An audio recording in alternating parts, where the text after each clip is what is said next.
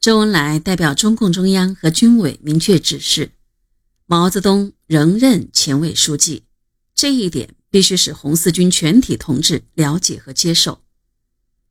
他还嘱咐陈毅说：“解铃还得系铃人，你回去一定要把毛泽东同志请回来。”他还要求召开一次会议，澄清思想，分清是非，以便统一认识。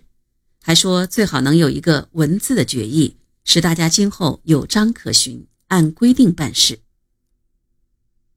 陈毅去上海后，八月二日，朱德率第二、第三纵队从白沙出发，进军闽中。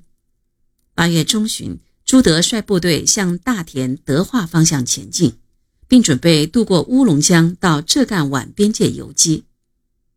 毛泽东虽然离开了前委书记的职位，可仍然时刻关心着红四军的命运。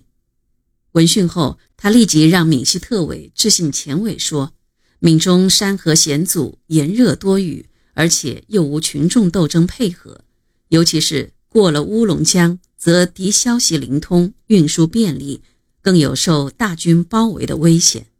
所以提议前委再调四军回闽西。”这时候，红四军在闽中也确实遇到了很多困难，并损失了三百多人。一百多支枪，所以八月下旬，红四军前委放弃到浙赣皖边界游击的计划，返回闽西苏区。留在闽西的第一、第四纵队，在广大群众武装的配合下，广泛开展游击战争，迫使敌人退守在长汀、龙岩几个孤立的据点上。当敌军闻知红四军主力要返回闽西时，望风而逃，敌人的会剿。破产。这个时候，林彪虽然留在红四军主力部队中，因为与前委在许多重要问题上看法不一致，身为前委委员的他却很少出席前委会议。七大后刚到红四军工作的郭化若回忆，红四军八大前开了一次前委会，对要不要毛泽东同志回来的问题争论得很激烈。刘安公攻击毛泽东。我当时还不认识林彪，我问朱云清：“林彪来了吗？”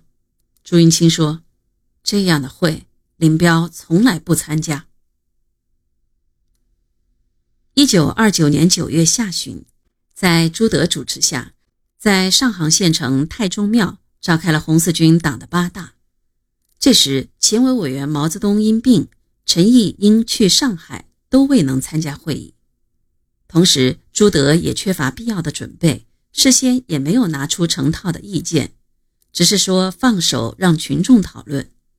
所以这次大会开了三天，七嘴八舌，毫无结果。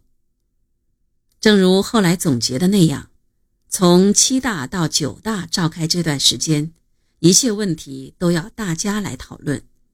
钱伟当时对政治上失掉领导的中心。形成了极端民主化的领导。每逢开会，事先没有准备，开会缺一个不到都不行，必须等各个纵队人都来齐了才开。有的会开会好几天，争论的结果仍然没有解决。这同七次大会时朱毛争论中所谓的由上而下的家长制度与由下而上的民主制问题一贯而来的。到九次大会才正确的、明显的决定要接受中央指示，纠正了极端民主化领导倾向，一切问题要集体领导。